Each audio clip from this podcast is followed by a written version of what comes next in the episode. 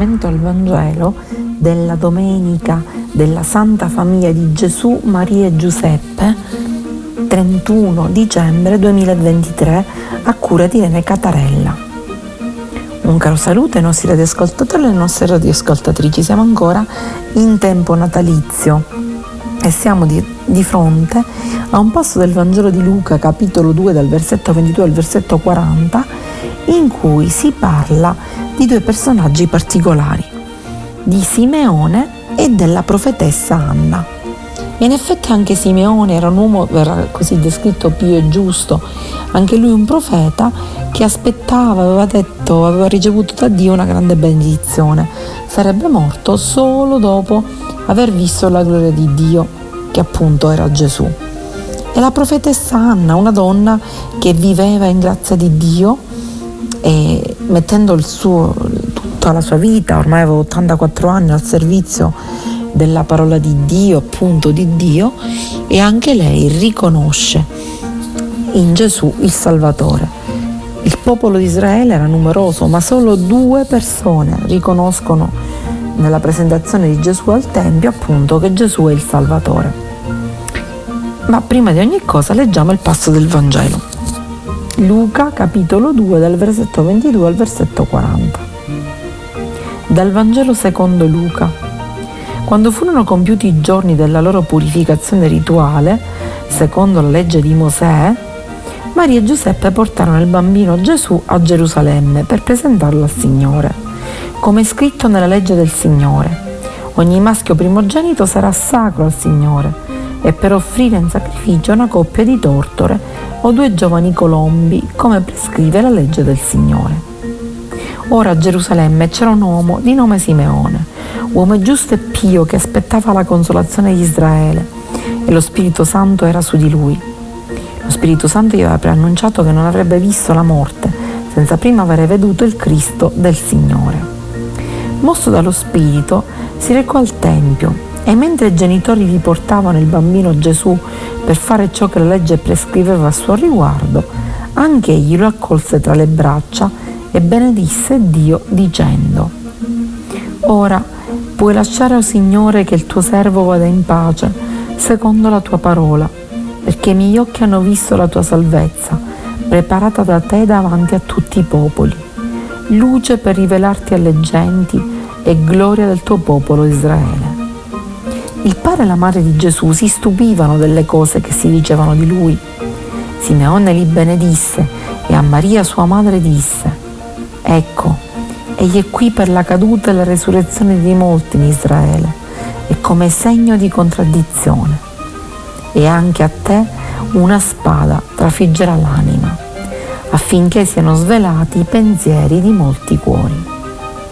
C'era anche una profetessa Anna, figlia di Fanuele, della tribù di Aser.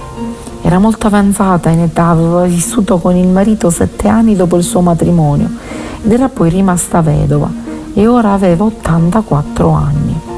Non si allontanava mai dal Tempio, servendo Dio notte e giorno con digiuni e preghiere.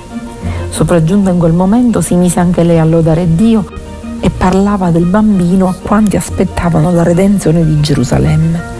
Quando ebbero adempiuto ogni cosa secondo la legge del Signore, Maria e Giuseppe fecero ritorno in Galilea, alla loro città di Nazareth.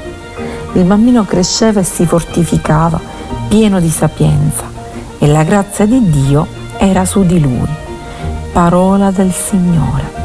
Siamo di fronte a un passo del Vangelo che ci spiega subito due riti stabiliti dalla tradizione. Il primo era la purificazione della donna che aveva appena partorito. Il secondo invece era il riscatto del figlio primogenito, perché nella Torah c'era una disposizione ben precisa tutti i primogeniti degli animali dovevano essere offerti al Signore. Ovviamente venivano immolati, mentre i figli degli esseri umani non è che potevano essere immolati, allora venivano, dovevano essere riscattati in due modi. Chi aveva soldi li riscattava con gli agnelli, chi invece era più povero li riscattava con due colombi. E, e cosa ci vuole fare capire mettendo in evidenza questi due riti eh, l'Evangelista Luca? ecco, mm, ci vuole fare capire che Maria e Giuseppe erano fedeli alle prescrizioni della Torah. E questo è molto importante. Vuol dire che eh, noi, le nostre famiglie, devono essere come Maria e Giuseppe, che è appunto la Sacra Famiglia, attenti e rispettosi della parola di Dio. E quando devono prendere delle decisioni o fare delle scelte, devono fare riferimento alla parola di Dio. Noi dovremmo fare così nelle nostre famiglie. Quindi il primo messaggio è proprio questo. Il secondo, cosa fanno? Offrono il figlio al Signore. Bene, i nostri figli non sono nostri, ma i nostri figli sono di Dio. Che significa? Dobbiamo aiutarli a capire qual è il ehm, compito, il ruolo che Gesù ha affidato a questi eh, nostri figli nella loro vita. Dobbiamo aiutarli a capire cosa veramente Dio vuole per loro in modo tale da renderli felici. Quindi è molto importante che bisogna educare alla fede, ad avere una coscienza, perché bisogna fare capire qual è il disegno che Dio ha su ognuno di loro. Quindi questo è importantissimo. E Maria e Giuseppe fanno proprio questo. Altro messaggio, i due genitori offrono una coppia di colombe. Cosa ci vuole fare capire l'Evangelista Luca? Ci vuole fare capire che erano delle persone povere. Gesù non nasce in mezzo ai ricchi, ma nasce in mezzo ai poveri. Qui chi incontrano andando al Tempio, perché è lì che si compiva questo rito del, del riscatto appunto del primogenito, dell'offerta dei colombi o degli agnelli, incontrano Simeone, un anziano che da tempo aspettava la consolazione di Israele, era un uomo uomo e giusto, lo Spirito Santo era su di lui. Così viene descritto appunto eh, Simeone. Si pensa che eh, avesse 112 anni e eh, era una, un essere umano molto saggio. Insieme ad Anna sono gli unici due che riescono a riconoscere Gesù. E perché lo riconoscono? Perché hanno delle caratteristiche ben precise solo chi ha delle caratteristiche ben precise riesce a riconoscere Gesù e ad accoglierlo veramente, ad aprire il suo cuore. Andiamo a vedere quali sono le caratteristiche che aveva Simeone. Viene descritto dall'Evangelista Luca come un uomo giusto e pio. Cosa vuol dire? Un uomo sincero, leale, un uomo soprattutto dal cuore puro. Ecco, per riconoscere Gesù bisogna avere un cuore puro, tanto è vero che una delle beatitudini è beati puri di cuore perché vedranno Dio. E, e se non abbiamo la purezza del cuore non riusciamo a cogliere in quella parola del Vangelo il richiamo di Dio. Se siamo attaccati agli idoli oppure abbiamo il cuore pieno di malizia non riusciremo mai a, a riconoscere la parola di Dio incarnata. Tant'è vero che il termine pio in greco eulebes è, vuol dire uno che è attento a non andare fuori strada. Quindi questa è la prima caratteristica. La seconda caratteristica di Simeone è che lui aspettava la consolazione di Israele. Ecco, è uno che non ha perso la speranza, è uno che anche nei momenti difficili attende ancora, sa eh, deve credere, continua a credere nella parola di Dio e sa che il Signore è nella sua vita e quindi lo sa riconoscere. L'altra caratteristica, lo Spirito Santo gli era consigliere. Simeone quindi era un essere umano che ascoltava lo Spirito Santo che sapeva parlare al suo cuore e anche noi dobbiamo fare questa cosa se vogliamo appunto non sbagliare nella nostra vita. Poi era un uomo che guardava avanti, perché lo Spirito Santo gli faceva guardare il futuro verso la speranza.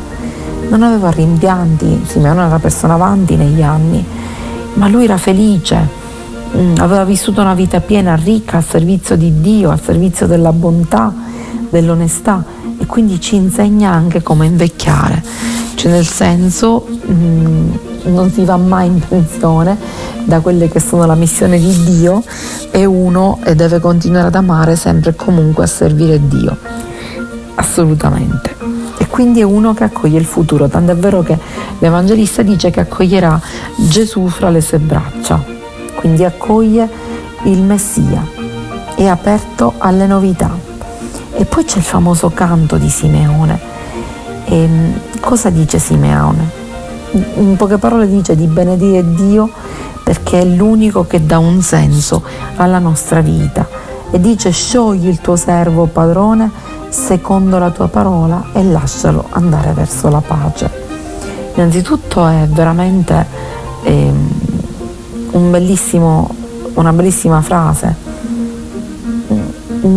Si, si, definisce servo, servo era un titolo onorifico, servo il braccio destro della persona con il quale aiuta a realizzare quel progetto, è un servo, sciogli il tuo servo e lascia che vada in pace, è una cosa che noi dovremmo sempre augurarci e, e dirà adesso i miei occhi si possono chiudere in pace appunto perché hanno visto la salvezza. Ecco quindi che bisogna sempre e comunque vivere in prospettiva di Dio e, e vivere amando. Simeone poi fa una profezia, la profezia della spada alla Madonna. La classica interpretazione ovviamente anche a te una spada trafiggerà l'anima è, è diciamo quello, un po' l'anticipo della passione e morte di Cristo e della sofferenza di Maria, ma c'è anche un'altra interpretazione. Si dice che Maria mh, sia appunto rappresenti Israele e quindi eh, rappresenta il fatto che Gesù è venuto come una spada a portare contraddizione, cioè a portare una novità e c'è stato chi l'ha accettato e chi no. Sì, quindi il popolo è come se si fosse diviso. E anche Maria si è trovata a fare questa scelta, doveva scegliere, capire, anche lei si è trovata un po' in difficoltà nel capire il figlio. E quindi anche Maria ha diciamo, vissuto questa divisione che si sperimenta quando arriva la parola di Dio, che è una provocazione, perché noi siamo legati alle nostre convinzioni non vorremmo che cambiasse nulla. E quindi ci vuole per accettare la parola delle scelte coraggiose e vere. Quindi rappresenta anche questo, c'è questa, questa divisione, c'è questo mm, sconvolgimento che eh, la venuta di Gesù e di Dio sulla terra portano nei nostri cuori e quindi la decisione che poi uno deve prendere.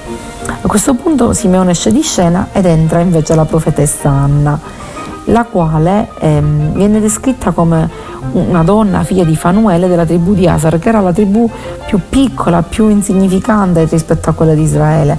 Si trovava a nord, però era una tribù che era riuscita ad arricchirsi, a diventare ricca e aveva perso un po' di vista, era diventata superficiale. Invece Anna rappresenta la parte bella di questa tribù quindi avevo 84 anni, si fa capire che è una donna fedele, aveva vissuto col marito, non si allontanava mai dal Tempio, quello che dovremmo fare noi, non dobbiamo mai allontanarci dal servire Dio giorno e notte, anche lei è una serva, quindi una, che, che um, mette in atto quello che è il progetto di Dio e pregava.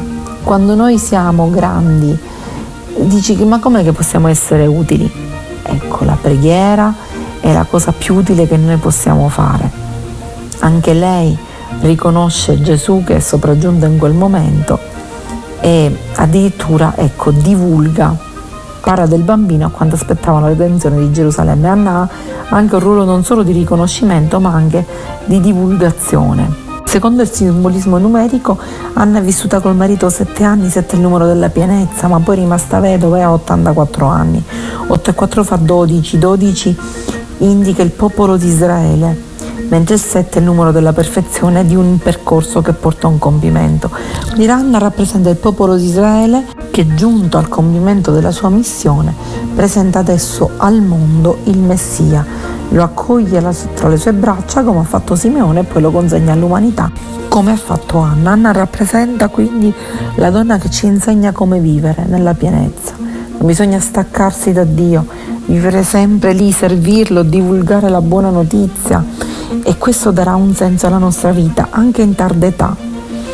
Quindi come si conclude questo episodio? Si conclude facendo riferimento al fatto che Maria e Giuseppe eh, rispettano la legge, poi che il bambino cresceva e si fortificava pieno di sapienza e la grazia di Dio era su di lui. La sapienza non è l'erudizione, ma è la saggezza che insegna come vivere una vita autentica. E la grazia di Dio in greco aris è la bellezza. Quindi Gesù è pieno di Spirito Santo, rappresenta questa figliolanza divina e quindi è una persona splendida, bella, perché sta realizzando veramente quello che è la missione dell'essere umano, visto che è vero Dio e vero uomo, cioè quello di amare il prossimo e anche noi dobbiamo fare la stessa cosa. Questo punto vi do un caro saluto e vi do appuntamento alla prossima trasmissione e dalla vostra Irene Caterella. Buona festa della Sacra